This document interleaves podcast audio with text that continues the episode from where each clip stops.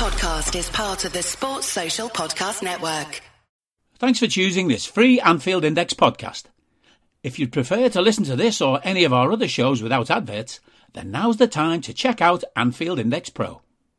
With AI Pro, you can supercharge your entire listening experience. You'll not only get all of our podcasts without the ads, but you'll have them far faster with our quick publish feature available exclusively for subscribers. AI Pro also puts you in the heart of our sound studio with an option to listen to many of our shows live and interact with the podcasters in real time as the shows are recording. Upgrading couldn't be easier. AI Pro is available on all popular podcast platforms, and we have our own apps for Apple and Android. Just head on over to AnfieldIndexPro.com and get started today. Hello and welcome to AEye Scouted on Anfield Index Pro. I'm Dave Hendrick, joined once again by Mr. Karl Matchett. How are you, sir? Like James Milner, 7 out of 10. so, you already. Four, four years ago. uh, it's been a while. Has anything happened in the last 30 seconds? Um, we are here today to answer the question that we received from YNWA Foodie. I'm not sure if you've done a podcast on potential sporting directors, but it would be great to hear your thoughts on the top five candidates. So we have taken some names. Uh, I have seven. Karl has an undefined number. Uh, these are not seven that I think are realistic. These are just a seven that I would want. Um, so, Karl, I'm going to throw you the first name, and we have just discussed him before we went live. Cap in hand, on bended knee to Michael Edwards Please come back. Would you like me to present you with his answer? Yes. Okay. Michael Edwards did this job from November 4th, 2016 until the 30th of June last year and was absolutely vital in building the team that would go on to conquer Europe, to win the Premier League. He'd previously been the technical director and doing the same job, just under a different title. Uh, before that, he was head of methodology at Liverpool for two years, which is very much a made up title that FSG thought sounded clever. And before that, he was the chief analyst for two years, having joined from Spurs, who he had joined uh, from Portsmouth. He is brilliant at his job. And I don't think we could actually do better than bringing him back. But we obviously don't know the full extent of why he left. Uh, he's obviously having a kind of a sabbatical year. He's been linked to Chelsea. He's been linked to United. He doesn't seem to be overly keen on either of those jobs. There's been some suggestions that his next next job might not even be in football. That he might go and look to do something in a different sport. But I mean, surely, surely that conversation has to have taken place at least internally, should we ask Michael back? Surely somebody has brought that up. I, would be stunned if that ha- hasn't been the case. You know, at the very least, like you say, informally throwing names around when Julian Ward obviously let people know, you, you start to say, okay, who's available? I'm sure they would have said, shall we have a word or have anybody had a word or, you know, is it something that people at the club internally do want? It, it at least would have been the immediate go to thought. And probably worth asking him, but I wouldn't expect this to happen at all. I wouldn't either, but what I will say is that Theo Epstein was FSG's Michael Edwards with the Red Sox. And he once left and they tempted him back. Now, there was a, a, much smaller gap. I think he was only actually out of office for a matter of weeks. But they do have a little bit of history about going back to the well with people that they that they are familiar with. And it's not just Epstein, they've done it with other people there as well. But I do I, I do feel like it's at least worth kicking the tires on because he is great at his job. So we'll say that one's unlikely. I'm going to give you another one, and I'm, I'm going to say outright this is almost impossible but if, if I could pick anybody, including Edwards, if I could pick anybody to come in and take this job on, it would only be short term because he is now 65. But Beppe Marotta for me is is the best in the business. He built that Juventus team that had that unbelievable run, handed it over to Paratici, and Paratici ruined it all in a couple of years.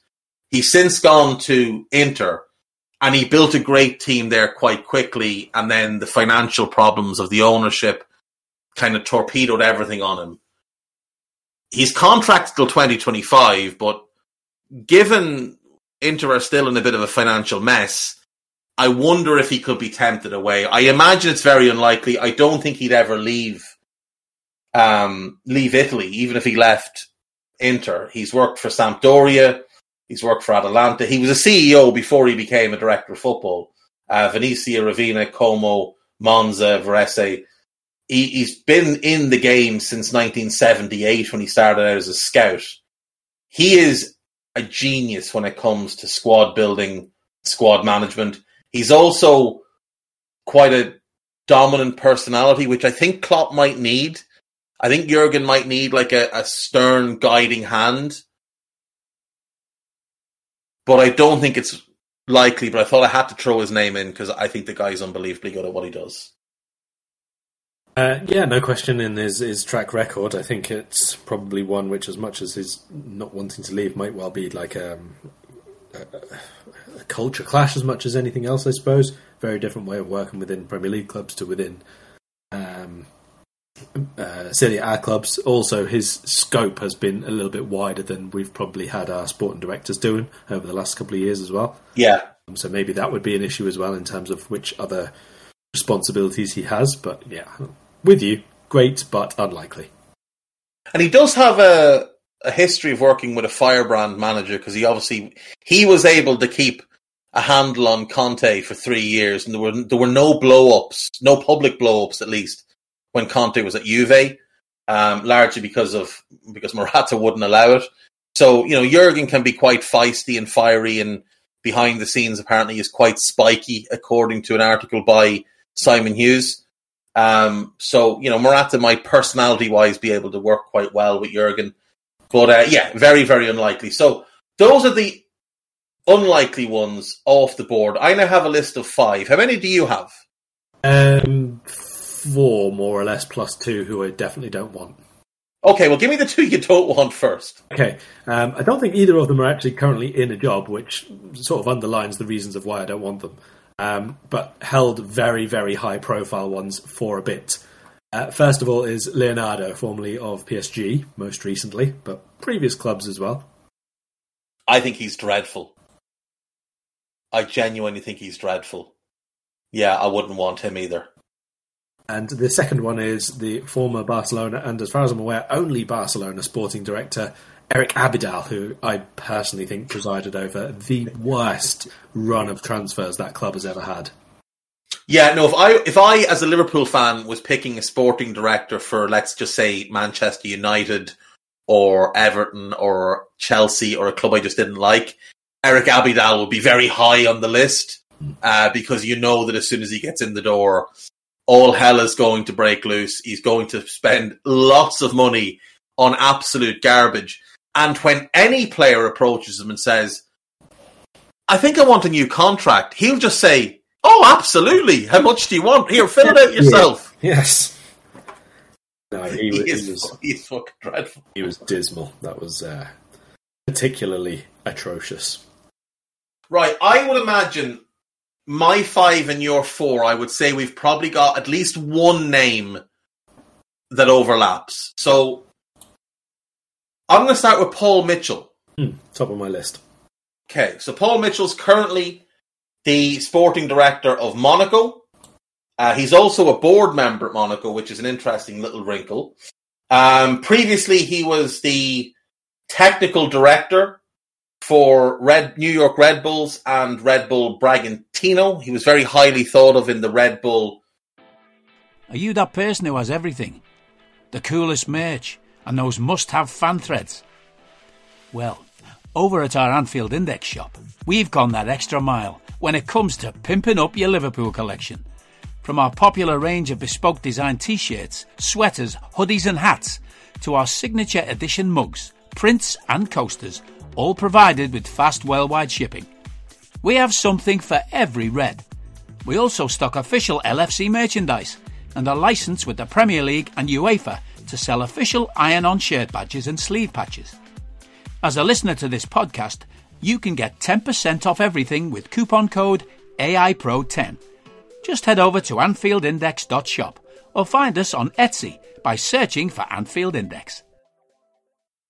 Circle, uh, he spent two years before that as the head of scouting for RB Leipzig. Before that, he was head of youth scouting at Spurs, but was heavily involved in first team recruitment as well. Before that, he was head of scouting at Southampton, and he began as the head of youth scouting at MK Dons. He is the player who discovered Dele Alli before anybody else, and is known for having a very, very good eye for talent. Now, he also is known for falling out with people because he is quite a forceful personality and he he feels like his way of working should be adhered to and he doesn't like it at all when he feels like he's not getting the full support that he feels he deserves which i think is only fair he has a very good track record of talent identification um, i think he would have to be very very high on the list and there have been some rumours that he has spoken to Liverpool. Whether there's any truth to that or not, I don't know. But yeah, I, I think he would have to be very high on the list. Yeah, I mean, I would be surprised if we haven't been in touch with him one way or another for about ten years. To be perfectly honest, given he's you know he was at Southampton for quite a while and Spurs for quite a while, and people who were working with and around them at both of those clubs have gone on to join Liverpool or worked for the uh, companies who Liverpool have outsourced some of the statistical work to, and so on. Um, he's obviously much more of the recruitment style of, let's say, I suppose early era Ralf Rangnick in terms of he wants that set up exactly as he wants it. He wants his, his people involved in it particularly as they want it, and obviously has had similar sort of career path with the the RB group, let's say as well. Um, I, I think that when you appoint somebody like him, it is very much for the longer term. I also think that maybe he is used to and enjoys working with a club one level down from where we are now. Basically, he would be the one who we could have appointed when we got Michael Edwards, I think. Uh, that's the only question mark I think I would have over his talents. It's it's very very often about finding the players who can be developed a lot to be sold for a lot to develop two or three teams over a period of maybe five six years rather than going straight into finding the club and the teams and the players who are going to win the title straight off. Yeah, I think that's very fair, but I think that does also play well with the idea of FSG. Assuming these owners stay, I do think it plays well with their kind of mandate of buying low and potentially selling high. I think one thing he could do quite well with us is not just buy players for us to to use, but also players just for us to develop and sell on. More Solanke types that we buy low, develop for a year, 18 months, and sell at a good profit. Um, he's got a very, very good network of scouts, both for senior players and for youth players. And we've seen Liverpool, you know, with, with a strong focus on youth recruitment in recent years. Ben Doak, Harvey Elliott, Kaide Gordon, Fabio Carvalho, Stefan Bajcetic those type of players, I think he would be very, very good at finding as well.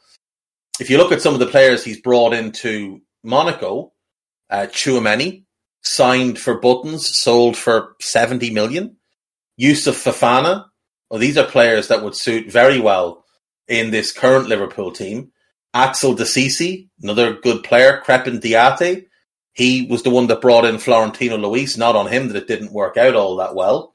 Uh, Ismail Jakobs, the player I like. Vanderson looks a really good young right back. They they nicked him from under the nose of Brentford, and by general rule, if Brentford or Brighton are heavily in for a player, you should probably be in as well. So yeah, I mean, he's. I think uh, Mohamed Camara brought in last summer, uh, really good player. So he's obviously got a good eye for midfielders. You look at some of the midfielders he he helped bring in to Southampton and to Spurs and to Leipzig he's got a really good track record at, at identifying midfielders, especially powerful, dynamic midfielders, which is what we lack. So, yeah, it would definitely be a step up for him. He would be moving from sort of a, a second tier budgetary stance to, well, slightly above second tier, but not quite top tier, but top tier expectation. And he's only 41 is the other thing to consider here. Like he's, he is a young man. He's from Manchester, so he could live in Manchester while working for Liverpool. A lot of our players live in the Manchester area. So, you know, it would bring him close to home, which I would imagine would be an appeal for him. But for him to have 10 solid years working for clubs that, when he was at Southampton, they were great at recruitment. When he was at Spurs, they were pretty good. And obviously, the, the Red Bull circle are great at recruitment. He's worked in positive environments before. I definitely think he's one that needs to be strongly considered. Yep, obviously the big downsides to that is he does tend to tie himself to a big project if they believe in him and if they give him that support. He doesn't want to move away from that you know two three years hopping around places, mm. and he does have a long long term deal in place with uh, Monaco, obviously as well. Yeah, so it could be it could be a costly one to get him out of that, especially now the fact he's on a, on the board as well. Probably means that um, it would be even more difficult maybe to, to lift him, and and maybe would mean that coming to Liverpool, he would want Edwards' level of control rather than accepting what Julian Ward got and maybe that causes a conflict with Jurgen. But yeah, definitely one to consider. Who's who's next on your list then? Um, a man who would need a conversation first, but doesn't cost anything to get him. So this guy is retired, but feeding into what we've already spoken about in terms of Klopp behind the scenes and somebody to work with who you know will be on the same wavelength as him. I would like to see Liverpool consider and explore the possibility of Michael Zorc.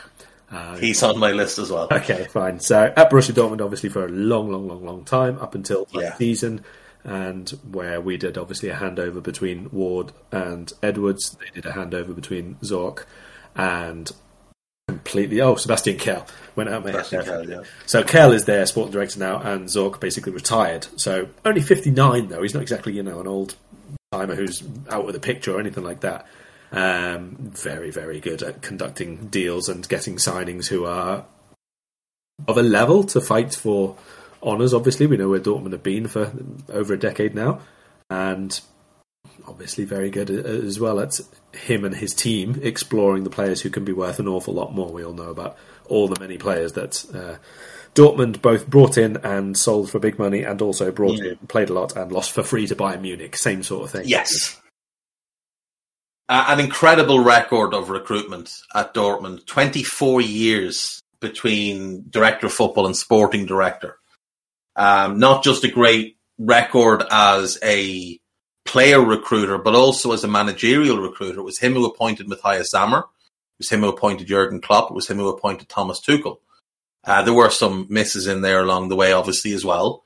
But three big successes. Klopp obviously being the, the biggest of those successes. And and Klopp at the time was seen as quite a big gamble because obviously Mainz had been relegated. Um, Michael Zorc is absolutely worth consideration and is probably a the easiest to get because he's not working for somebody right now, and b the one you can be guaranteed gets on well with Jurgen Klopp. They have a very very strong relationship. They know how to work together. They've got a, a, a pre-existing dynamic. I know it's been a long time since they were working together, but yeah, Michael Michael Zorc track record, personality, history, talent identification, negotiation ability. I mean, he ticks he ticks pretty much every box. You look at some of the players he brought to Dortmund. I mean, you know, he found Lewandowski. He found um, what was the Japanese fellow's name? Kagawa. Kagawa, Shinji Kagawa. He he found him. You know, he was the one that convinced many many players to turn down. He he found Mats Hummels. He convinced many players to turn down other clubs to go there. He convinced Jude Bellingham to make that move, Jadon Sancho to make that move, Erling Haaland to make that move, and on and on and on. He's the one that found Alexander Isak originally. That found him. I mean, uh, people knew of him, but he's the one that went and got him and brought him in. He he is about as perfect as it gets. And like you said, I mean, he's a bit older, but he's not some fossil. And even if you said to him, look, Jurgen's here till 2026, sign with us till 2026. And the two of you can work side by side for three years. And if you both want to extend, great. If you don't want to extend and Jurgen does, fair enough. If Jurgen doesn't and you do, great. But yeah, I don't think we could do much better than Michael Zorc. I, I think he is, I think he is close to perfect. I think Klopp would be very accepting of him as well, which is another factor you have to consider. You, Jurgen's going to be involved in this process. Now, I, I don't think that's the way it should be done.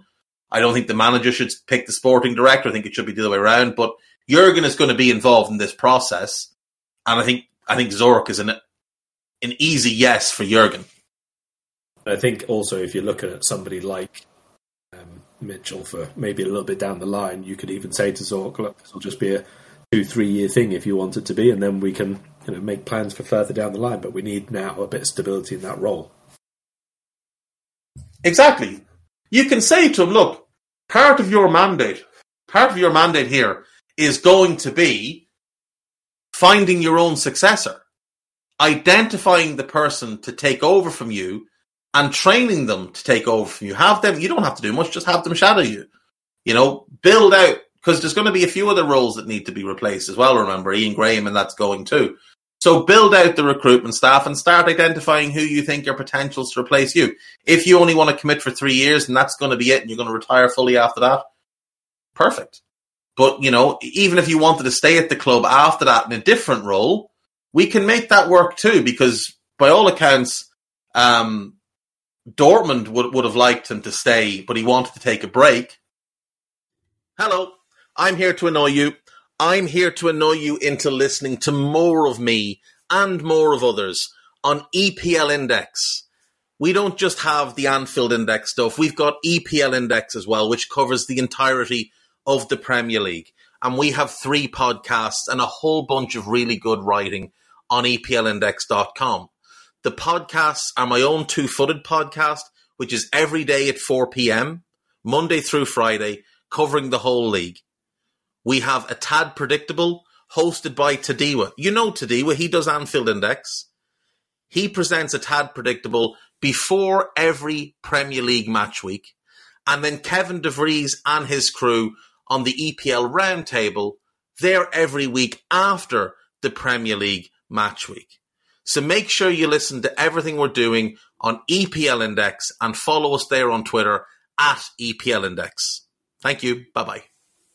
So, yeah, I, I, think I think Michael Zorc absolutely has to be there. Uh, let's go next. I will go with Christoph Freund, the sporting director of Red Bull Salzburg. He has only worked for Salzburg. He was the team manager, which is a very German job, for six years. Which I know it's a Swiss or an Austrian club, but it's a, it's a German thing to have a, a team manager who kind of, I suppose, is a coordinator, looks after, you know, arranging things for the team and make sure everything runs smoothly. Um, then he was sports coordinator for three years. He's been sporting director now. This is his eighth season. And I mean, his, his recruitment record speaks for itself. This guy has maybe the best eye for talent of anybody in Europe. This, this guy is phenomenally good at identifying young players, getting them in early, overseeing the development, and then selling them at ludicrous profits.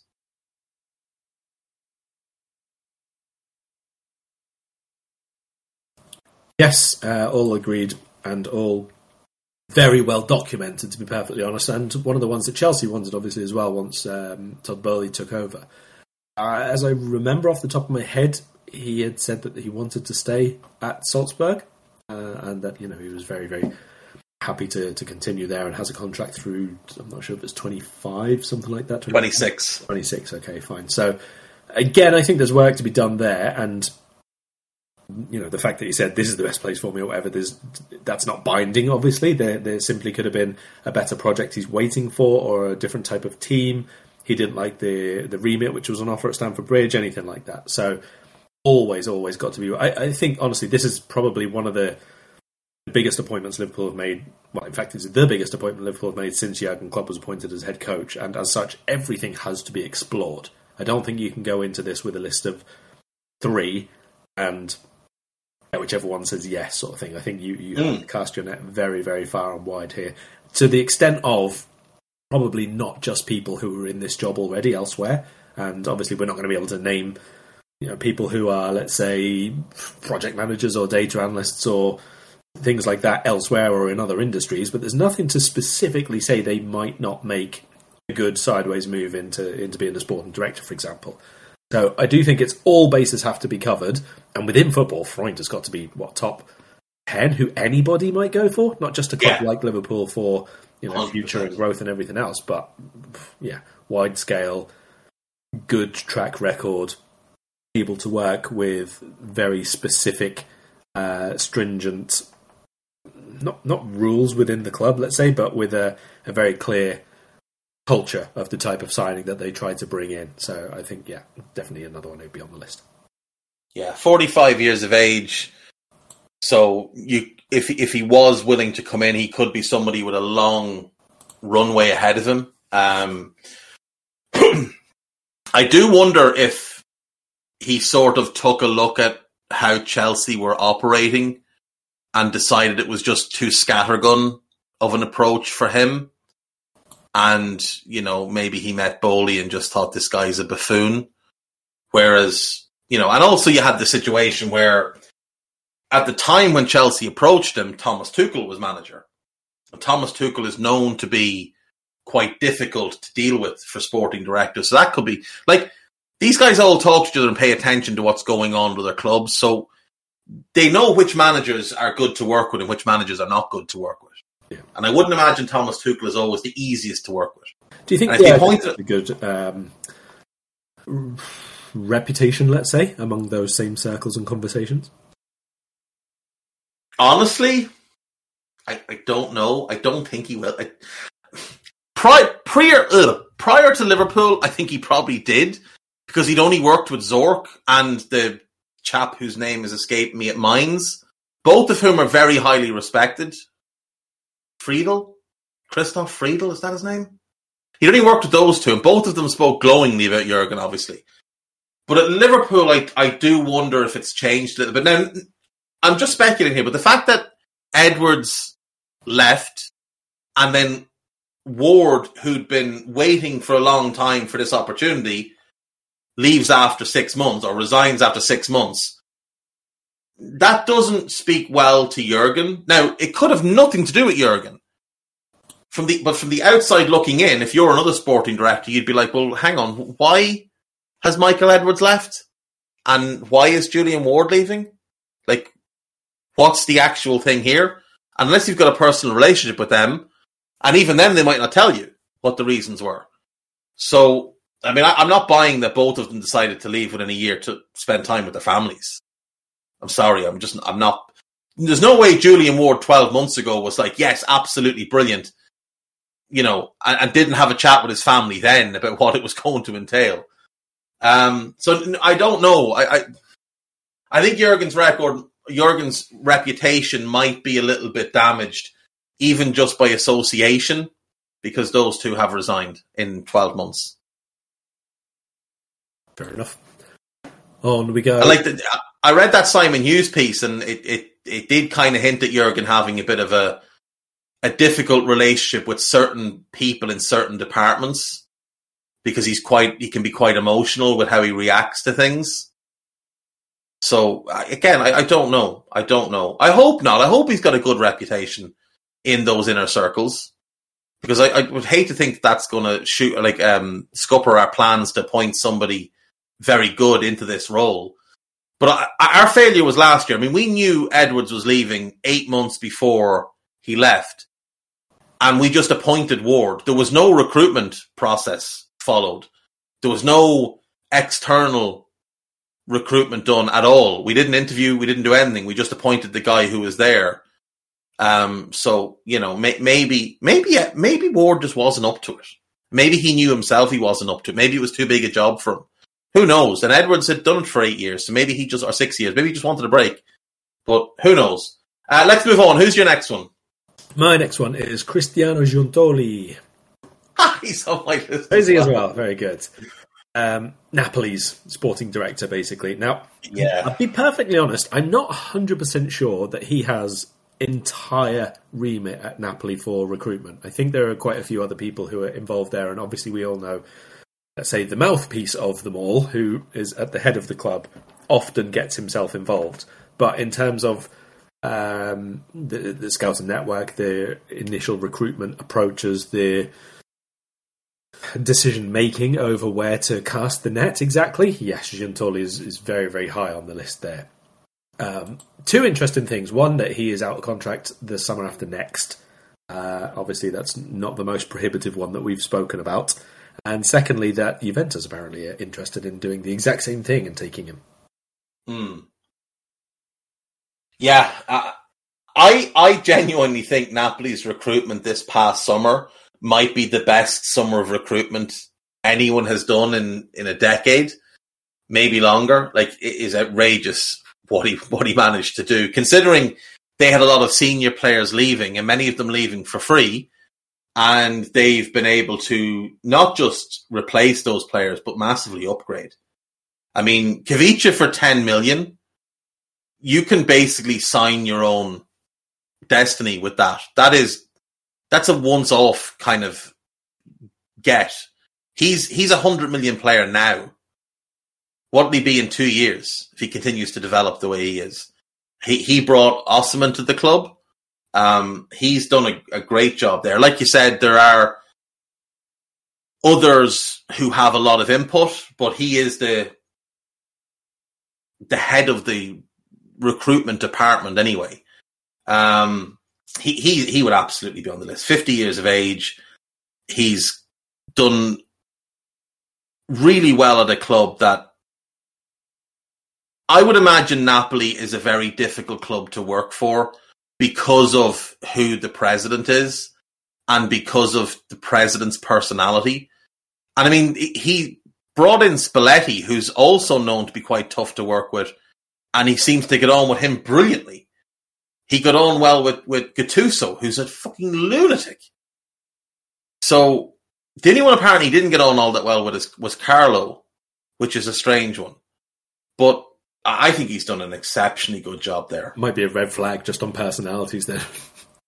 Yeah, like he gets on with lunatics and, and not with the nice guy. Yeah. Now, again, it, it could have been more that it was De Laurentiis who had the issue with Carlo and Giuntoli side, sided with his boss rather than the manager.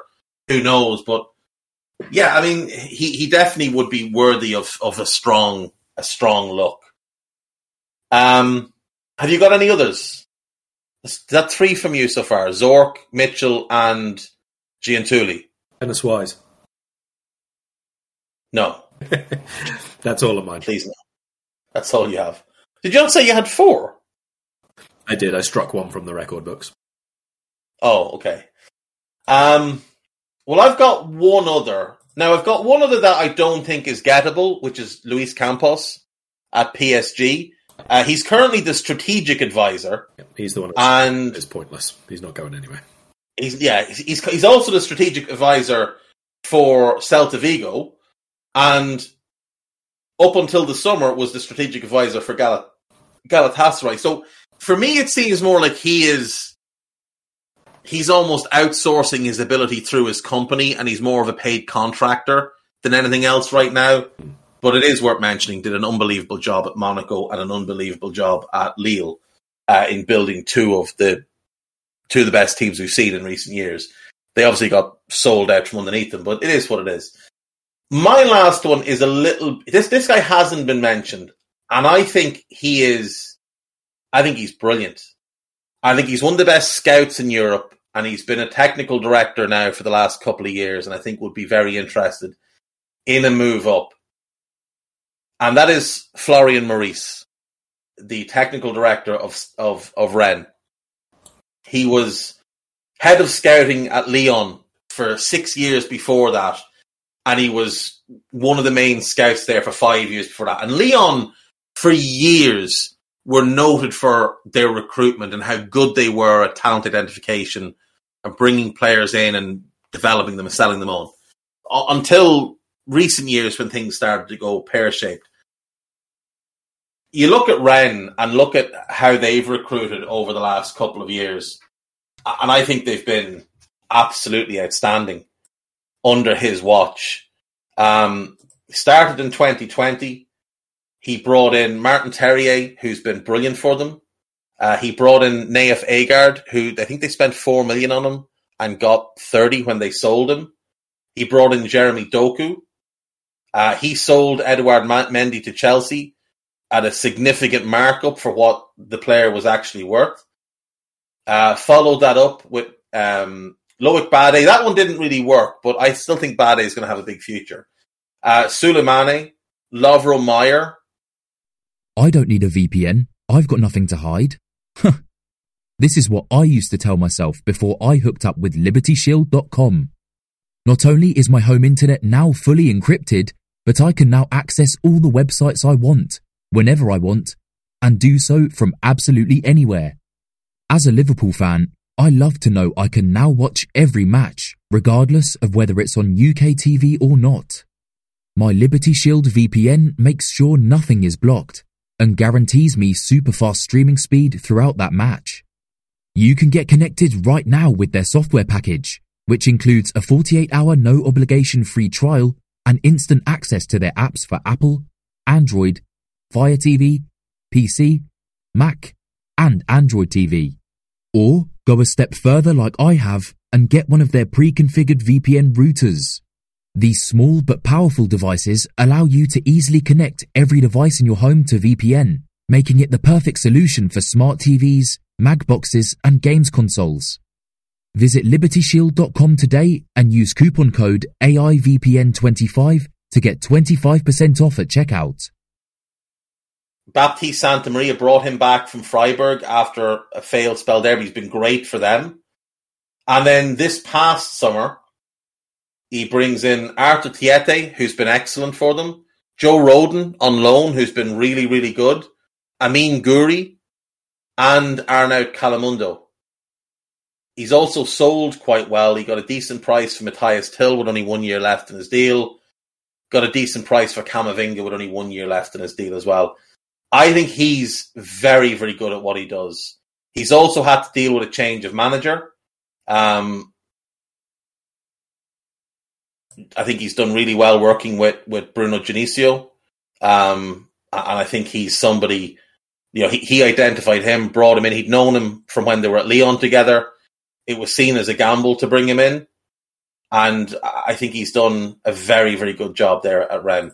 So, yeah, uh, Florian Maurice would be my last one. Um, 49 years of age, so again, plenty of plenty of time ahead of him.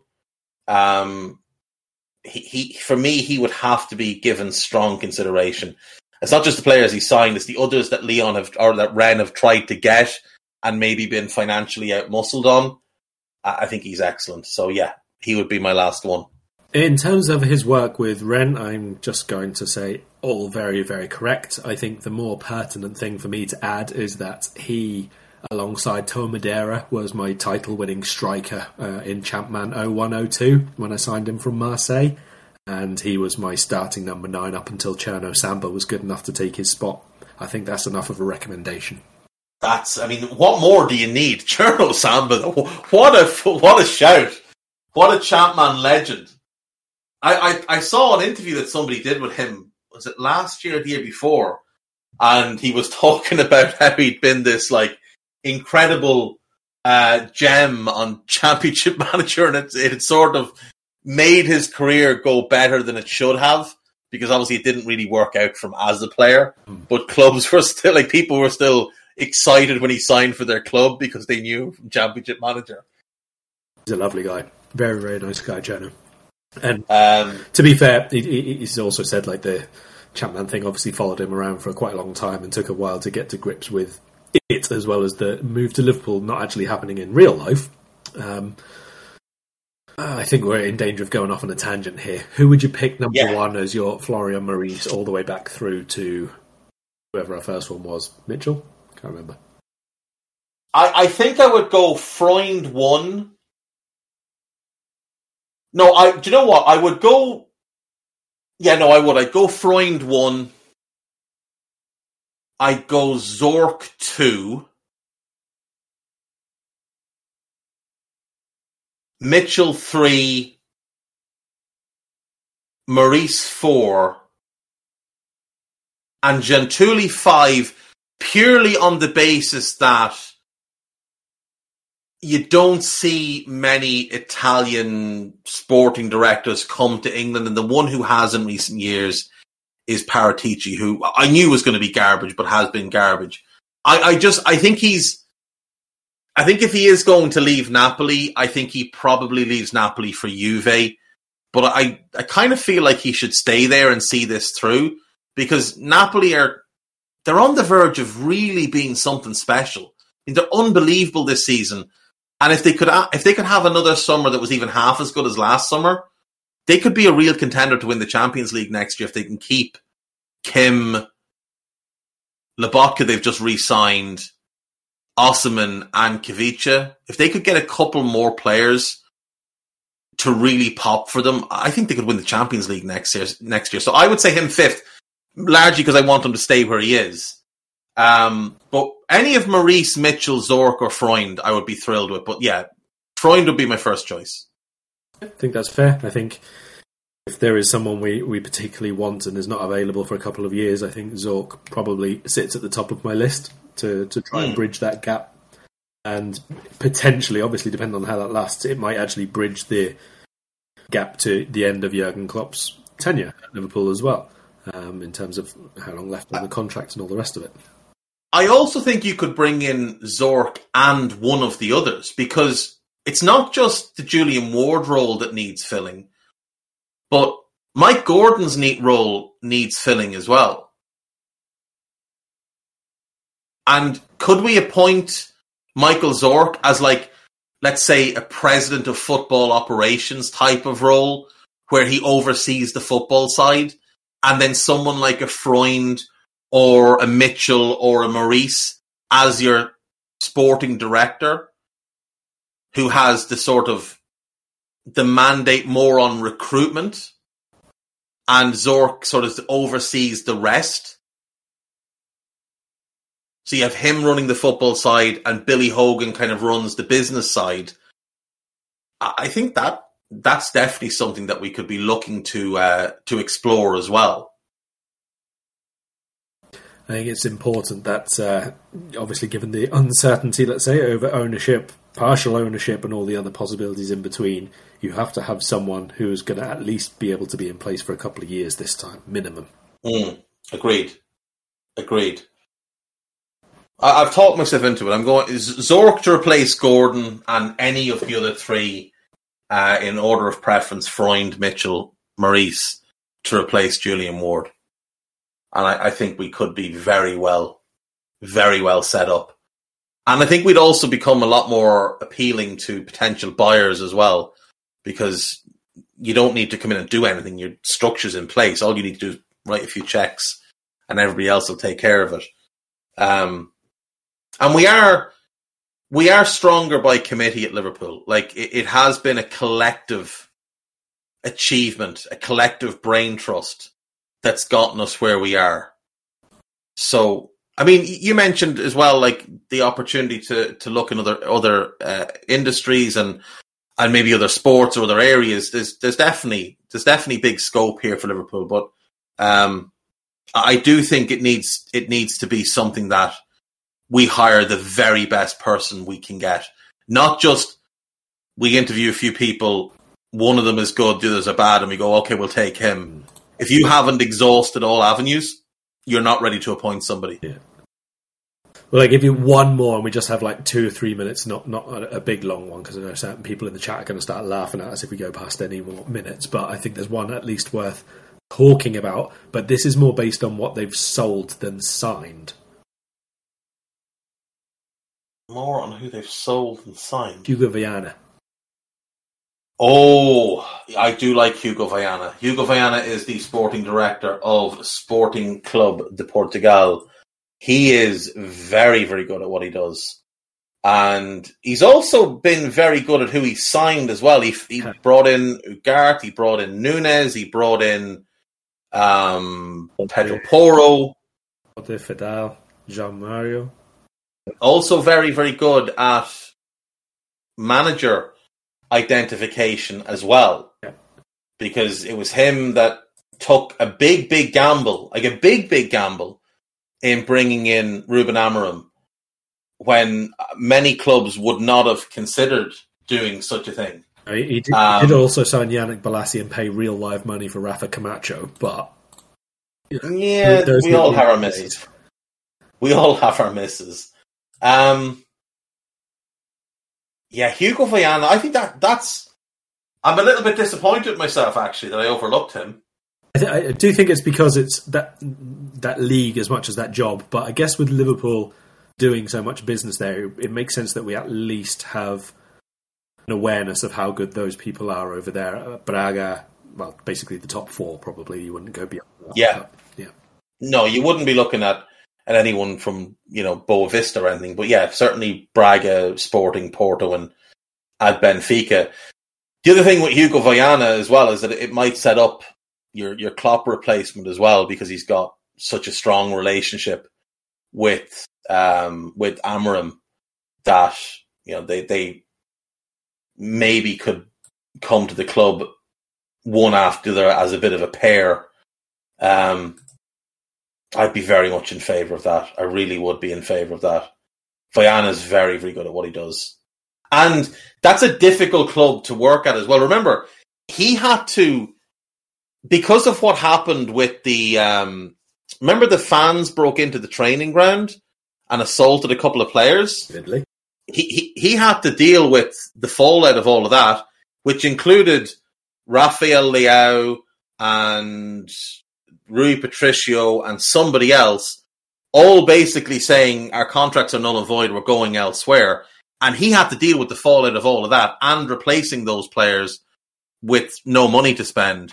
Uh, he's also the guy who was it him? No, Bruno was there before he took over, wasn't he? Yeah, Bruno signed the year before he took over, so I was going to give him credit for something that he didn't do.